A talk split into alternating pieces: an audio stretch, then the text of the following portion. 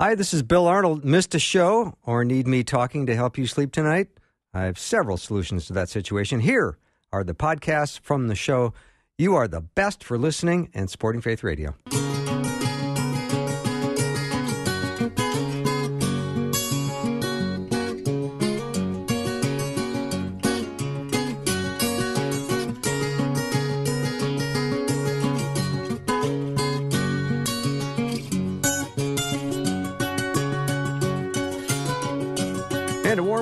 Afternoons with me. I'm Bill Arnold, and we've got a great show planned. I've got Guy Talk, or Guys Who Talk, that will be starting in just a minute.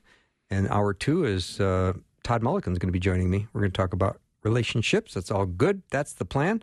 Let me know what your questions are for the guys. 877 933 2484. Again, 877 933 2484. Our power panel today is Pastors Tom Brock, Tom Parrish, Dr. Peter Kapsner. Tom Brock is calling in today all the way from Italy. Tom Whoa. Brock, let me first say hi to you because you're long distance. How are you, my friend? Ciao. I'm doing well, thank you. Was that was that was that Italian? that was about all the Italian I know. You having a good time? I'm having a great time. I've been hiking in the Cinque Terre today, and mm. yesterday I climbed to the top of the Tower of Pisa. Nice. I'm glad to hear that. Getting old though. I, uh, my feet aren't working like they used to. It's kind of kind of sad, but I did it anyway. Yeah. Well, nice to hear your voice, and I'm looking forward to having you back in studio when the time is right. Thank you. Yeah. And again, uh, text your questions over 877 933 2484. I had a question that came up yesterday, which I found was very interesting from a listener. And we were talking about, uh, she was noticing how mighty men of God from Scripture are referred to routinely uh, among scholars and biblical teachers and leaders as guys. Why can't men be men? It's like pastoral leadership is afraid to use the word man. Like speaking about a man as a man is politically incorrect, but it, but it's okay to be a guy. So anyway, I think uh, it's a good topic to address because I, I do think she's got a very valid point. Talk She does have a valid point, and the problem in our culture is we can't let the culture keep redefining the Bible. The Bible is very implicit on these great leaders, and predominantly they were men of God. There were women too that the Lord raised up. Praise God for that. But the bottom line is they're created in His image. What we do, oftentimes using terms like guys, and I'm not against guys. Hey, that's the name of our show. You know, right, right. is okay, but it has a tendency not to be as elevated in thinking.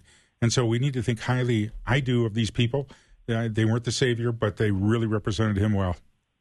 Yeah, I think there's been a, a diminishment of men for a variety of reasons and in a variety of ways over the past, I suppose, two, three, four decades. Uh, and, and I think it's happened overtly. I think it's had happened subtly. I think uh, men have been in, in cultural power for quite some time and have, in, in a fair minded way, they've misused and abused that power. So, so there needed to be some reckoning in that clearly. But, but anytime you begin to diminish as a way of trying to remedy a situation, you end up with a worse situation long term. And so I think the diminishing of, of, of men has maybe had an understandable origin, but the results have been really, really uh, poorly experienced. And I was with a, a group of young women last night at the University of Northwestern St. Paul, just talking about their lives as young women and what it's like for them to be in a relationship now with young men, and especially in a context in which so many young men have not had father figures in their home. And you you don't just come out of the womb knowing how to be a, a young man. You know, hey, I've got this thing dialed in. I know how to be a young man. You you need modeling of of men that are are faithful and have integrity and and humility and know how to walk in, in some of these tricky, variable ridden paths in life. And, and so many of these young men do not have those models around them. And so they don't know how to be and to become in the midst of that. So there, I, I think I think I've underestimated the epidemic that exists among the, and the crisis among young men uh, and sort of the knuckleheadedness that is there for understandable reasons because they have not had the models for now two generations of men. And I would like to quote that wise sage Bill Arnold, Whoa, who said a couple months ago. he, Bill Arnold said this a couple months ago, and this is a good line. He said, "In the 1950s, it was father knows best." in the 16, 60s and 70s, God uh, fathers don't know anything, and today it's who needs fathers? We have test tube babies, we have artificial insemination, we have you know all kinds of you know it's just I, I agree it's tragic. You know when I grew up there were two genders, male and female.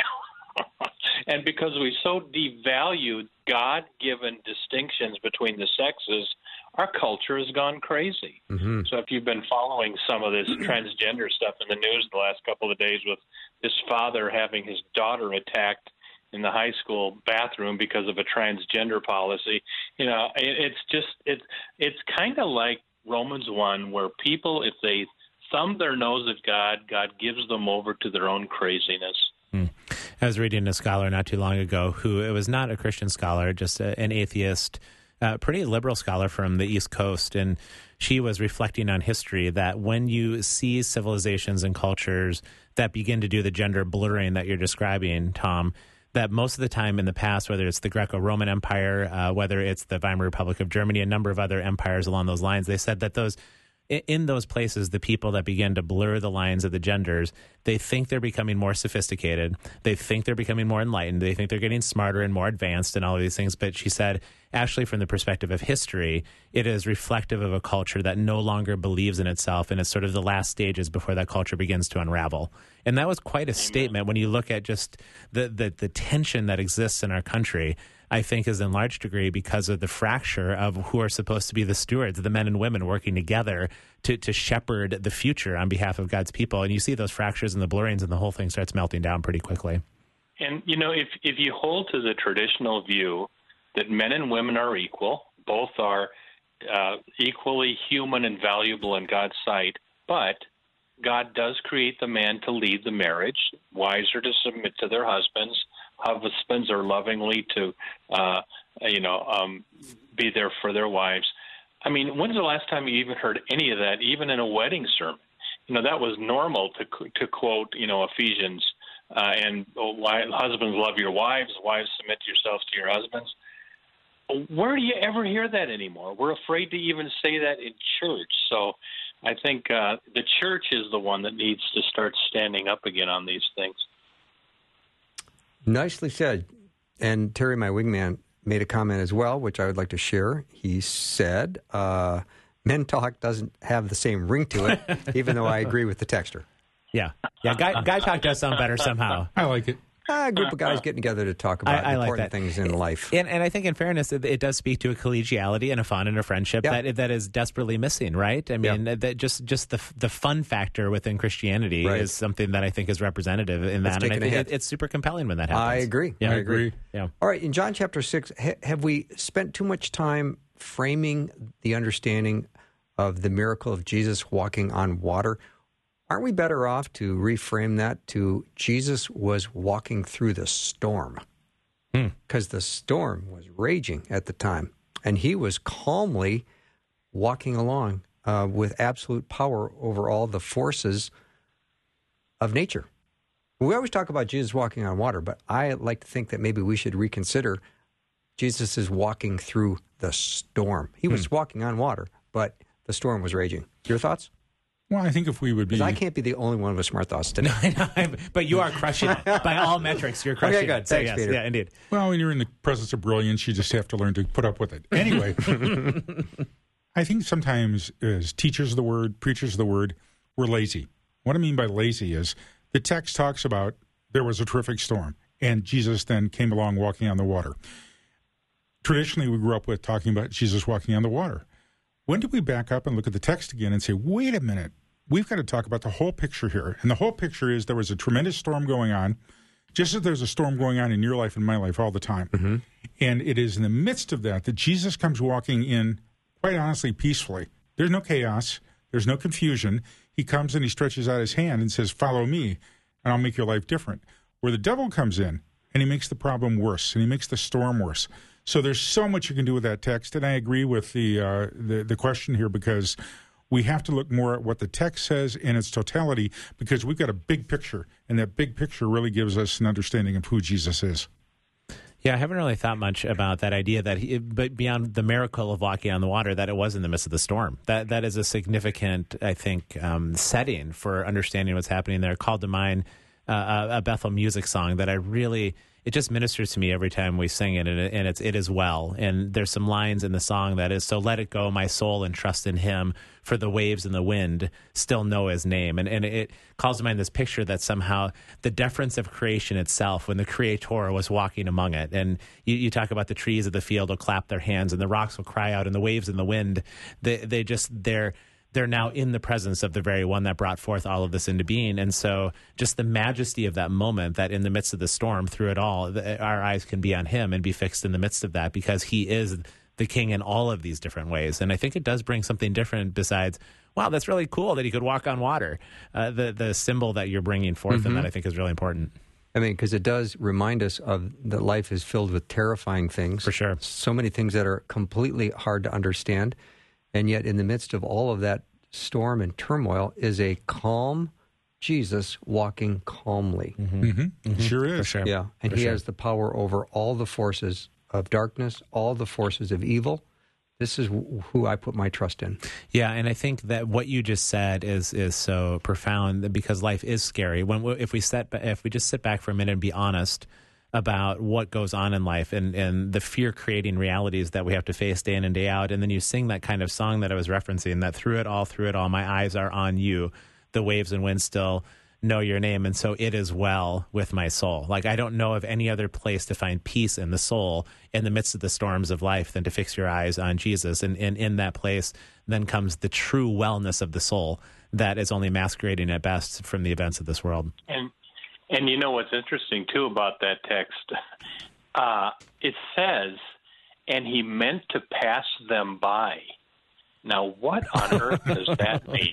You know, but it, it's in there. It just says, you know, Jesus is walking in the water. The boat, disciples are scared in the boat, and he was going to pass them by. And Peter says, you know, can I come greet you on the water? You know, it's just sometimes the Bible just kind of says surprising. I, I remember an old pastor saying that you know, when he comes to a Bible verse that he's confused about, he studies it, looks at it, thinks on it, but then tips his hat to it, walks around and moves on. Well, that's one of those. I what what does it mean he meant to pass them by, but there it is.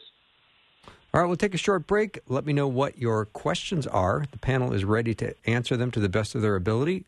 The text line is 877 933 2484. Again, 877 933 2484. 84. If it's easier for you to remember my email address, it's bill at myfaithradio.com. Take questions either way. Be back in a minute.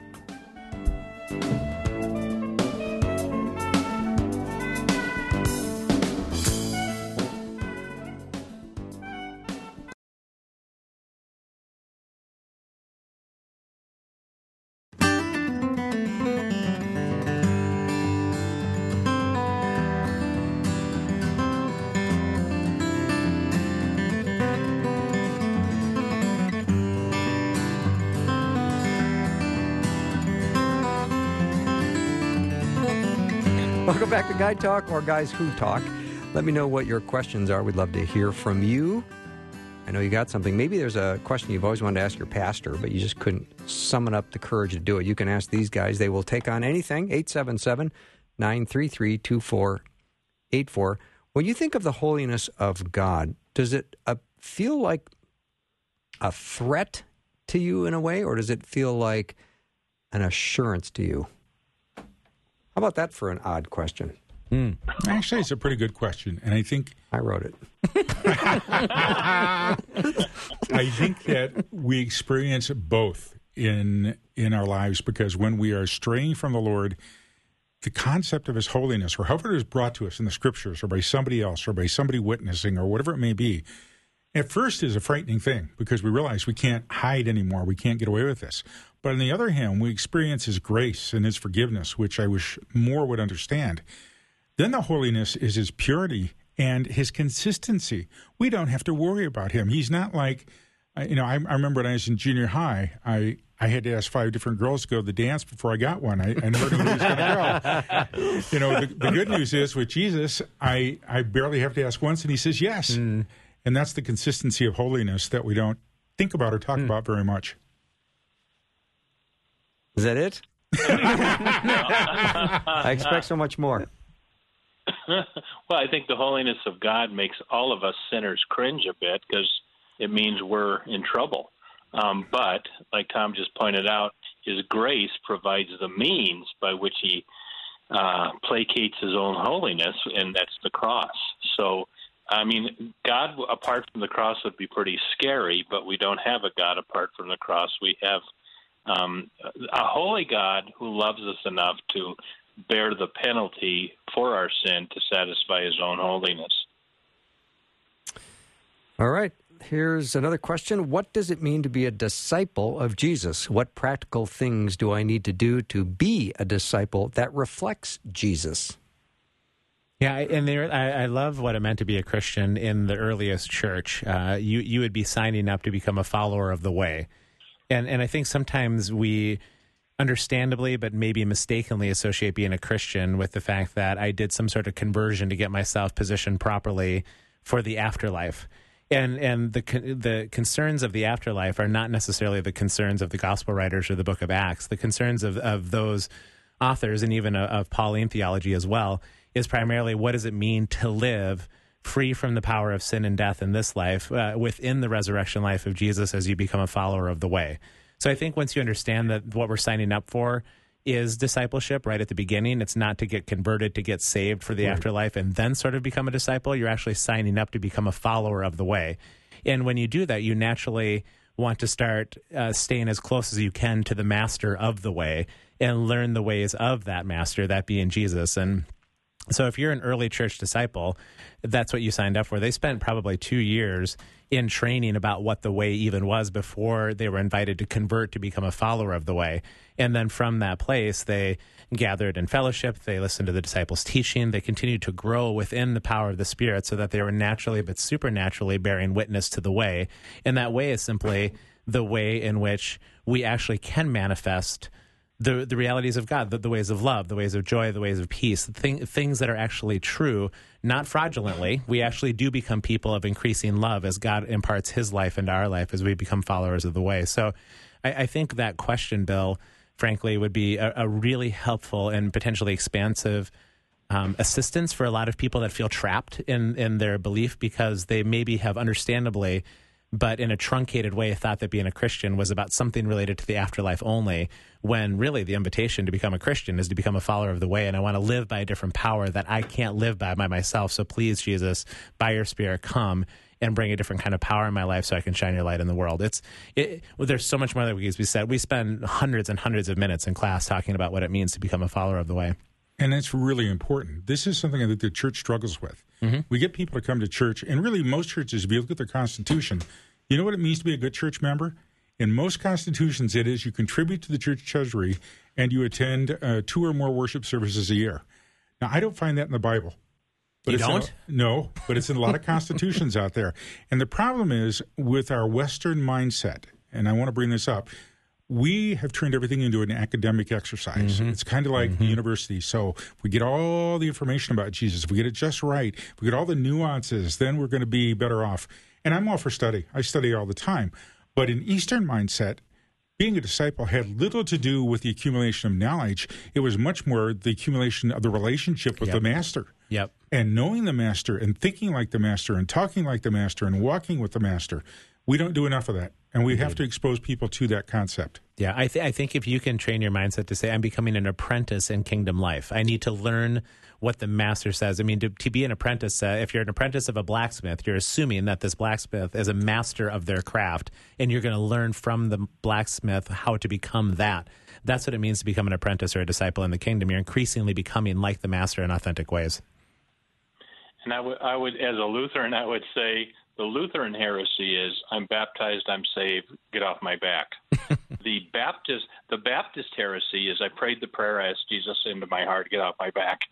Jesus said, "He who endures to the end will be hmm. saved." The word disciple means learner.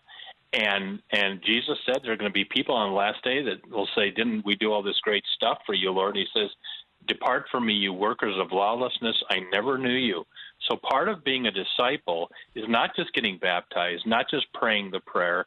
It's then following Christ. Uh, that's a follower of Christ is what the word Christian means. Right. And if you're if you prayed the prayer or if you got baptized but you're not following Christ, you're not going to have a good eternity. You know, we're saved by grace alone. I, I totally believe that, but grace always changes your life. So, my father-in-law, who was in the Battle of the Bulge, he's now deceased. Mm. He, uh, we were talking, and I said to him, "What was it like being in the foxhole, about 200 yards away from the Germans?" and it's snowy and it's cold and it's miserable. I said, How did you sleep? He said, Quite well. I said, What do you mean, quite well? He said, Because I knew the other guys I was with were looking out for my welfare as well as their own, and those on guard were going to protect me no matter what happened. And I think that's what it comes down to here. We're not, you know, we're not just trying to gather information mm-hmm. about Jesus. It's knowing that He will be there, knowing that He is the Lord, and knowing that where we go, He'll be with us, and we can really live in confidence we don't do enough of that, and we should be training kids in that thinking from very early on. And you know, just this morning I was reading Acts 6, the story of Ananias and Sapphira who fell down dead because they lied to the disciples, of the apostles. And whoa, did they have a different view of discipleship in the early church than we have today? And it's kind of like we feel like we can do whatever we want. Know, here's two people that lied about the price of the property they donated, and boom, they're destroyed. So, you know, I, I think what Peter said earlier about in the early church, you just didn't pray a prayer or get baptized. You then entered into the lifelong following of Christ. All right. Let me know what your questions are. 877 933 2484. Again, 877 933 2484. I don't know if we've got enough time to get started on this, but let me point out John 20, 23. If you forgive someone's sins, their sins are forgiven. If you hold them, they are held. Now, the comment is in what sense do we forgive someone's sins as described in John 20, 23? I can forgive someone who sins against me, but I can't make them right with God. And Theology no, Boy you, just shook his head and go, I don't know. It must be time for no, break by now. It has to be time for break. No, this, well, this, this no... is called the this, this is called the office of the keys, where Jesus gives the apostles the authority to forgive sins and to retain sins. And we do this every week in a lot of churches where the, the church confesses their sins and then the pastor says, you know, I announce to you the forgiveness of your sins through Christ. And then the old liturgy, which I'd like also says, but those that don't repent, I, re- you know, your sins are retained. You're in trouble, and it's something the church has been doing publicly for you know hundreds and hundreds of years, and I don't think we should leave it behind. We need well, to know when we go to church that our sins are forgiven when we're coming to Christ. All right, we'll take a break. When we come back, lots more Guy Talk or Guys Who Talk. Let me know what you have as questions. 877 933 2484 or bill at myfaithradio.com, whatever's easier. We just want to get your questions. Again, 877 933 2484. We'll be right back.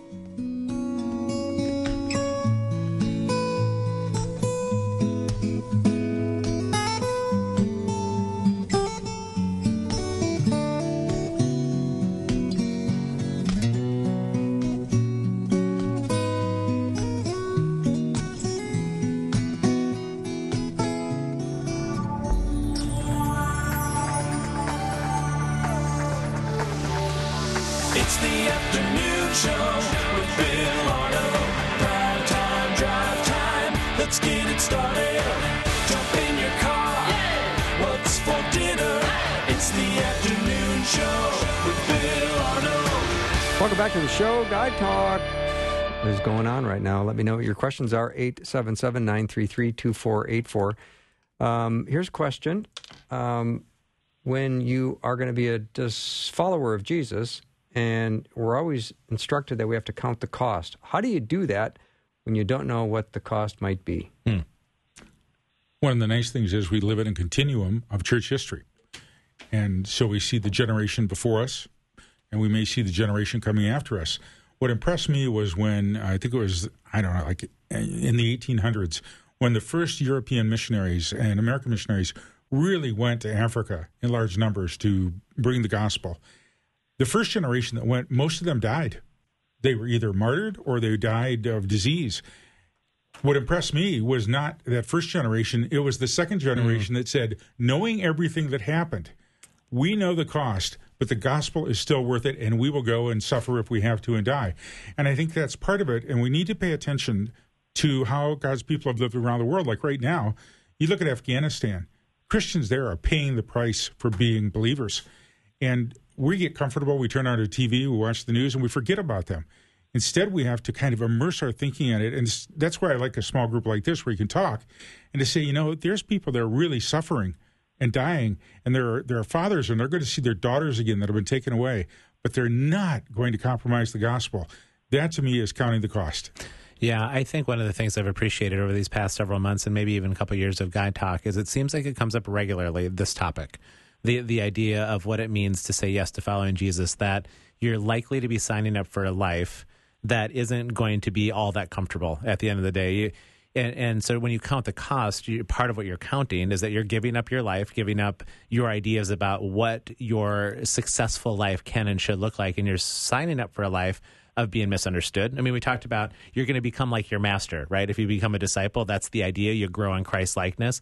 You will have power that is unknown to the world available to you in that. It, it is otherworldly kingdom power. It has conquered sin and death. All of that is true. But in the midst of a world that is in this present darkness, ruled by the principalities and powers, what that means is that you better count the cost of being misunderstood. You better count the cost is that you're not going to have a, a, comfortable place to lay your head. You better count the cost of saying that in this world you'll have trouble. All of these different things. So I, I think what you've just said, you, you can look at the littered history of beautiful, light shining disciples that really brought kingdom change into this world, and so many of them were killed yeah. Well, welcome to the faith right now in the midst of the raging battle of this present darkness. And I, th- I think counting the cost, but then the upside of that cost is this beautiful pearl of great price, which is the unencumbered life, the easy yoke of Jesus that says, I don't have to be fussed any longer by the things of this world. I'm anchored somewhere mm-hmm. entirely different. And that is otherworldly power that begins to inhabit who we are in the exactly. midst of it. And you know, when I was younger, when I would lead someone to Christ and go through the four spiritual laws, and okay, now pray the prayer after me. I learned before I do that now, I stop and I say, now, and this isn't in the Four Spiritual Law booklet, but I add it and I say, now, just so you know, when you decide to receive Christ, that means you're willing to die for him. And this really might cost you your life someday. People who have done this in Afghanistan have died because they've done this. So if just I want you to know before we pray this that this means you're giving your life to Christ and you're willing to die for him. And I say that and they still normally want to accept Christ, hallelujah. But I think we need to do that. I mean, when Joel Osteen writes a book called Your Best Life Now, and uh, um, John MacArthur criticized that, and he said, "Boy, if you got your best life now, good luck." and I think, you know, when do you hear uh, some of these prosperity preachers teach suffering, death, you know, sacrifice? It's all, you know, you you you put on that happy face and you have that strong faith. You're going to get that better job, and and God will provide you with a nice car. Mm-hmm uh, he'll provide you with death a lot of times. Yeah. That's what happens in the New Testament. These people die for Christ. And this is coming from a pastor who's on vacation in Italy for three weeks. That makes sense. The irony. That was classic. Oh, that was great. Yeah, but I, but Brock, I think what you're saying is so important too. I just I think we recognize it, right? That that's that is what we're signing up for, and I think it, it might when we talk about the the question came up earlier. What are some ways in which you can be just practically a daily disciple? I think you can take a, a, spiritual inventory on a regular basis with ruthless honesty of yourself. Is where am I compared to maybe somebody like the disciple Peter, who after a lifelong of following and failure and and humbling, but power and and strength and all the things that happened, he he counted it an honor to die like his master. And in fact, so much so, he said, I don't even want to die like him. I want to be crucified upside down. He considered that an honor. So, in taking a ruthless, honest, look, spiritual inventory at myself. Where am I now related to that? Am I willing to die? I am willing to die. Yep. Would I consider it an and, honor? Know, I, well, that's another question. And just and so that I think those are some of the things we can ask ourselves on a daily basis. When you think about it, and I read I read that this morning in Acts two that the disciples were be, were uh, uh, beaten for preaching the gospel, and it says they left there rejoicing that they had been considered worthy to suffer for Christ. Yeah. Where do we hear that kind of talk today? We need Right to, we need to we need to preach this. There you go. the closest we get is not when we teach this from the scriptures, unfortunately. And I'm glad, Tom, you bring up the part about dying. I usually tell people you're now committing to being a lifelong disciple of Jesus, no matter what comes. But what do we say? What are the traditional marriage vows? You know, for better, for worse, for richer, for poor, you know, in sickness and in health, till death shall part us. And that's really what we're talking about with Jesus. I don't know what he's going to do. He may wind up giving me a million dollars, but, you know, to whom much is given, much is required. It's not for me. I might wind up with nothing. But either way, he's still Lord, and I'm still going to serve him to the very end. All right, here's a question. Uh, I think that will apply to some of my Lutheran pastors. Um, and it has to do with, uh, boy, where'd it go? Uh, let's see. And that is Are you saved once you're confirmed in the Lutheran Church? No. And you're not just saved at baptism either. There is, again, we, we love these moments and points of time and say, on October 25th, 1975, I gave my life to Jesus or I was baptized, and therefore it's over, no matter how I live or what I think or what I do. What is happening is that in both baptism, confirmation, public affirmation of Jesus at a, at a rally where you step forward, it's the beginning of a process. It is not the end result of the process. And we want to, we then walk in that every single day until the very end. Now, you don't have to live with fear that I'm not good enough because we aren't. We're never good enough. But once you put your hand in the hand of Jesus and you hear what he says, that's who you want to pursue for the rest of your life. And it doesn't matter how good or wonderful I am, it depends totally upon who he is. And I will keep chasing him until my last breath. And you know, I'll say again, the Lutheran heresy is I'm baptized, I'm confirmed, I'm saved. Get off my back. Okay. the Baptist heresy is I prayed the prayer, I asked Jesus into my heart, get off my back. And again, Jesus says, He who endures to the end will be saved. I think baptism is hugely important. I think it's great to publicly confirm your faith in Sure. Christ, Mm-hmm. but that's not your ticket. Your ticket is what Christ did on the cross and trusting Him till the end. And I, and I think at the risk of, of being annoyingly repetitive on this topic today, I, I we're I think understandably consistently asking the question that's called what the the eschatological uh, eschatological question, or what happens at the end of our life? Where do we go when we die? That that seems to be sort of the angsty question many people ask, and again, I think it's terribly understandable. But we have to be very careful not to take our angst and then misread into the biblical text what the biblical text is inviting us. The biblical text is not inviting us in answering that question. What ritual, by what mechanism can I get myself into heaven when I die? It simply is not really addressing that question. Right. Uh, so, salvation, when we hear this word or what it means to be saved, we immediately apply that to being saved, meaning going to heaven when I die. But in the biblical sense, salvation is a present and ongoing action of some redemptive resource from God in which we engage that saves us from the power of sin and death, dominating our present and our future. We're saved into a new kind of life that begins now and persists throughout eternity. If, if we don't take that view of salvation, then passages like Philippians, where it says, work out your salvation in fear and trembling, make no sense to us. Or, or First Peter says, grow up in the fullness of your salvation.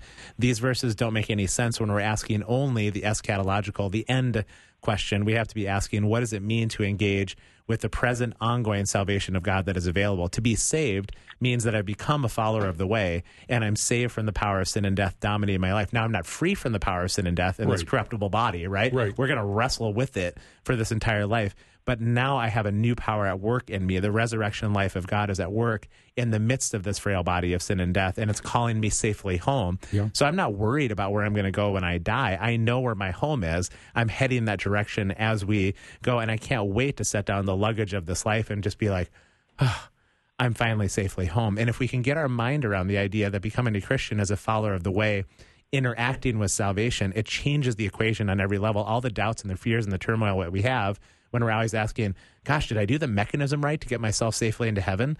It's not the question of the Bible. Next week, my wife and I will celebrate 49 years of marriage. Uh, I was 10, she was 9 when we got married, a little young.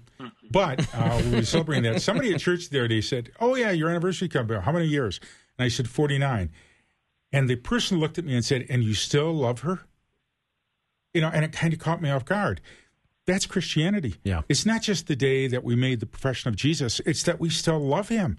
And he is the focus of our life. Have I had my ups and down times in marriage? Of course I have. It's never easy. There's always mistakes, a lot of forgiveness. But with Jesus, he's the one we're pursuing. And whether it's one year, 49 years, or, uh, you know, 1400, he's all that matters. Yeah. Here's a great question. We fight sin every day and hate it. Yet we know that we are forgiven. I struggle to think that as believers we will also be judged again. I understand it mentally, but it doesn't make heart sense. I've told God he knows. Signed, Mr. Curious. I love it. That's a great question. It's a wonderful question. Go ahead, Tom. You know you've got an answer. Well, uh, Default okay, to Italy, I boy. my- yeah. I know my sins are forgiven. I know on Judgment Day I'll be declared righteous, not guilty, because of Christ's uh, substitutionary atonement for my sins. But we still go through Judgment Day. Does does that mean God brings up my sins that I've repented of? I think maybe probably not. But there's other stuff that I probably never even thought was wrong that maybe God's going to have to talk to me about and he will reward us. First Corinthians three. We will be saved by grace alone, but what you do with your life will determine the rewards with which you go into heaven. So just everybody read First Corinthians three about both of the men are have the same foundation of Christ. They both get into heaven, but one goes smoking in and the other goes in with reward. So hmm.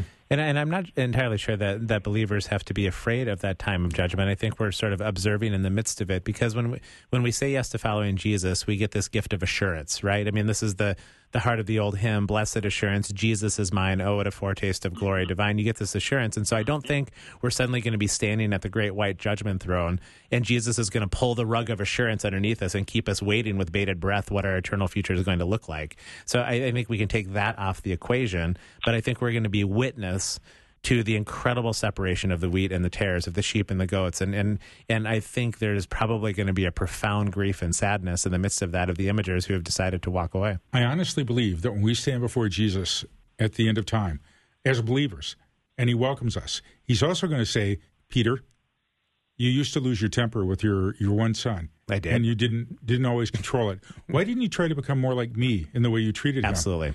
That's much more we're talking about, you know, judgment in that sense. It's not judgment that you're condemned, you're not welcome, Right. you're out the door. It's that I gave you opportunities to become more like me because I gave you a son that would create that irritation. And it's for it was for your good. Mm-hmm. The goal is become like me, You know- not like yourself. Indeed. And and we, you're right, uh, Peter. We have the assurance through Christ, our sins are forgiven. We're going to heaven. But I don't think anybody's going to be whistling Dixie on Judgment Day. Yeah, I agree. And I, here- here's what here's why this Second Corinthians five. Paul says we must all bef- appear before the judgment seat of Christ to receive according to what each one has done in the body, whether good or bad. Therefore, knowing the fear of the Lord, we persuade men. Which means we're out there to try to save people because we know this great day is coming for everybody. All right, we'll take a little break. When we come back, more Guy Talk. Let me know what your questions are. 877 933 2484. The power panel today is Pastors Tom Brock, Tom Parrish, and Dr. Peter Capstrom. Be right back.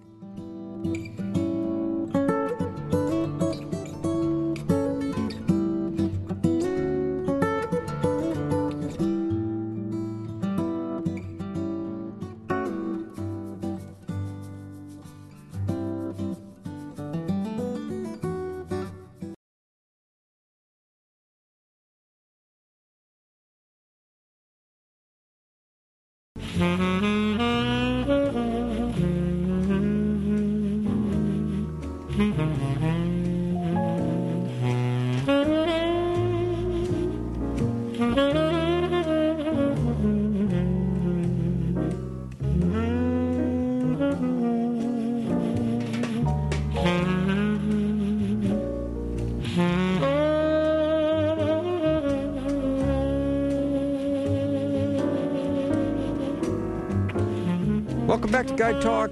Okay, we had a, a I just had a, a caller, and I, I didn't quite understand exactly the point. And I'm sorry you guys were not patched in, but I think it had something to do with the topic we talked about in the first part of the hour about forgiving sins. That passage that the church has the uh, authority uh, when people confess sins to say, your sins are forgiven. They're not forgiving sins. They're just doing an affirmation that your sins through Christ have been forgiven. No, Jesus is the only one that his blood is what forgives the sin. What we're doing is we're attaching the blood. We're, we're recognizing that it's Jesus who does this. And I recognize when I pronounce forgiveness over people, I don't have the ability to forgive just because of Tom Parrish, but because I am a servant of the Lord Jesus Christ and ambassador of the gospel. He says that authority now can flow through me, through any believer, when we're given those opportunities and circumstances. And so uh, it's it's still Jesus, no matter what. We're just simply the agent. I mean, Peter. You know, let's oh, go ahead, John. go ahead. Go, no, go ahead, Tom. Well, you know, just wrestling with John 20 uh, a little bit. Who and Jesus says to the disciples, "Whoever sins you forgive, they are forgiven. Whoever sins you retain, they are retained." And if you remember, when Jesus forgave sins, the, the uh, uh, Pharisees were upset. Well, who can do that but God alone? And then He heals the paralytic, and the people praise God that God has given such authority to men. So Jesus had the authority to forgive sins. And he, he, yes, ultimately Jesus is the one who forgives sins, but he does give that authority to believers. I think he does that. You know, when when the old liturgy that I grew up hearing was something like this. Uh, you know, in the church service, you confess your sins. Lord, forgive me, I've sinned. And then the pastor says, I, I, declare unto you who do truly repent the entire forgiveness of all your sins in the name of uh, Father, Son, and Holy Spirit. On the other hand, by the same authority, I declare to the impenitent and unbelieving that so long as they continue in their impenitence, God has not forgiven their sins and will surely visit their iniquities upon them, lest the day of grace be ended. So there in in uh, the service, you have both the forgiving of the sins and the retaining of the sins. And I think you don't have to be a pastor to do that. Any Christian can say to another Christian that you see as penitent, well, you know, God forgives your sins. But any Christian can also say to, to a hard hearted sinner, you know, unless you repent, you're in trouble. Mm-hmm. Uh, so there you go. Well, John 20, we're given, you're right, we're given the authority. If you look at the text there, he doesn't say the people that are being forgiven have to repent. He didn't say that there. He says, if you forgive the sins of any, they are forgiven. If you withhold forgiveness from any, it is withheld. It's really, the issue is not, are they getting forgiven? The issue is, what authority is being given to us to go out and proclaim the gospel, which is life changing. And uh, in that case, we should be out there continually inviting people to come to the Lord and receive his forgiveness and assure them that when they do, they have that forgiveness. And, and I think I wonder if we're dealing with a bit of, of, just nuance in terms of confusion about what kind of forgiveness we're talking about here, because Jesus does be. tell his disciples to forgive one another. In fact, forgive 70 times 7, which is just this metaphor for not you have to forgive 490 times. It just means live in a perpetual state of forgiveness with one another. And so right. I think when we're talking about our horizontal relationships with one another, uh, with one another, we do have the power to forgive one another. Sometimes I need the help of God to, to bring that forgiveness to bear in the midst of our relationship, right. but we can forgive one another. But when we're talking about the forgiveness of sort of the macro disposition of sins of, of, of the of the rebellion of the world. That's not we're we're not dying on the cross. Jesus did a once for all kind of forgiveness for those who would say yes to that. I don't think John is referencing that. I think John is simply referencing the idea that hey, you Parrish if I did something wrong to you and you said Peter I forgive you that sin is forgiven. Yes. I mean, we're not talking about the macro state of the world here. We're talking about what is standing in the way of our relationship that is otherwise unresolved, has a power at work between us to disfigure our relationship. But as soon as you interact with this redemptive resource called forgiveness, then that power is broken, and you and I can be restored over time in our trust and in our relationship. Right. Don't we also stand? You know, I, oh, sorry, Tom. I'm sorry. Well, no, go ahead, Bill don't we also stand on the uh, we always stand on the authority of God's word. So yes. if I'm leading someone to Christ and I say if you confess your sins to God he is faithful and just to forgive you of your sins and cleanse you of all unrighteousness and they genuinely repent of all sin and the person would look at you and say so are my sins really forgiven? Mm-hmm. And I can mm-hmm. say yes mm-hmm. based yeah. on the authority of yes. God's word your sins are in fact forgiven. Now have I forgiven them of their sins? No.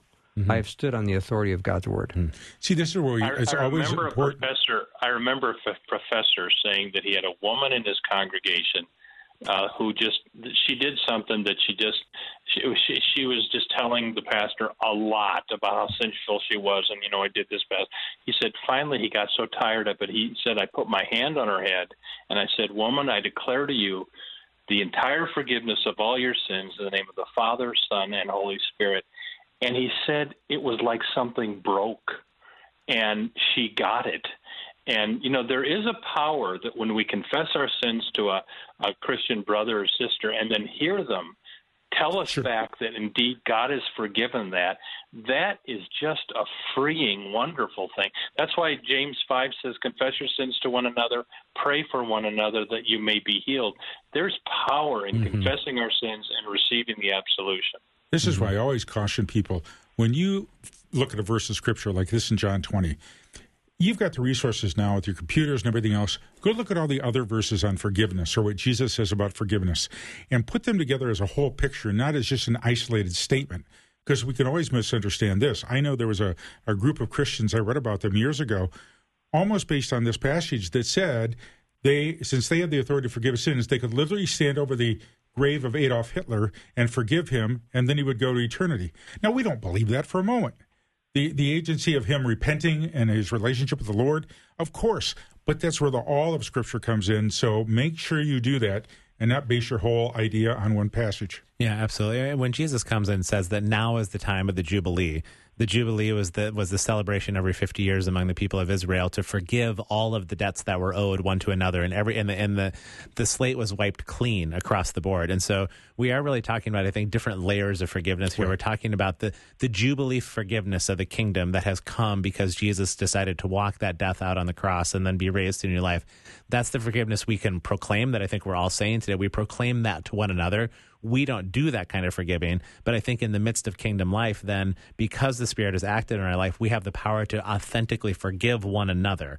I don't forgive the macro jubilee sort of sense, but I do say to you, Parrish, or you say to me, I forgive you, and Right. and something actually happens in the fabric of our relationship does. as a result of it. Okay, we got You know, I think we. I'm sorry. Go ahead, Bill. no. You got another thought, Tom, and then I've got one more quick well, question. just the, well, you go ahead, Bill. Uh, one last question. Uh, there's still a bunch of questions, so I'm not getting to all of them. But your thoughts on celebrating Halloween as a Christian and what that communicates to non-believers? Hmm. Yeah. Yep. I mean, we can get carried away with it one end or the other. I, I personally don't celebrate Halloween uh, at this point in my life, uh, although I still like the pumpkins and I like the gourds and the other stuff and all of that. But I think we have to understand it's got a mixed origin and a mixed uh, theological concept tied to it. I would advise each person to really pray about it, look into it, and be careful about it. And you know, I like I like using the devil's holidays for the gospel. So what I like to do is buy a bunch of Salvation Halloween tracts, and when the kids come to the door, you drop in the candy and a Salvation Halloween tract on how to be saved from the devil. And uh, Works for me. Again, a great strategy. Tom, thank you for calling in all the way from Italy. What town are you in right now? I'm in Vernazza. Okay, your Italian go accent hiking. needs help. But anyway, look forward to our next time together. Gentlemen, thank you so much for uh, being here for Bill. Guy Talk, although it's men talk as well. It is Just so you know. you lowered the octave of your voice Yes, for I, men Wow. talk. You yes, did, I did Yes. lower the octave of so much voice. better. Thank you so much. We're going to take a little break when we come back. Hour two is just ahead, and Todd Mulligan is going to be joining me. I'm looking forward to our time together with him. If you've got questions about relationships, we're going to be talking about that in the next hour. You can always send them over 877 933 2484. Again, we'll be right back with lots more.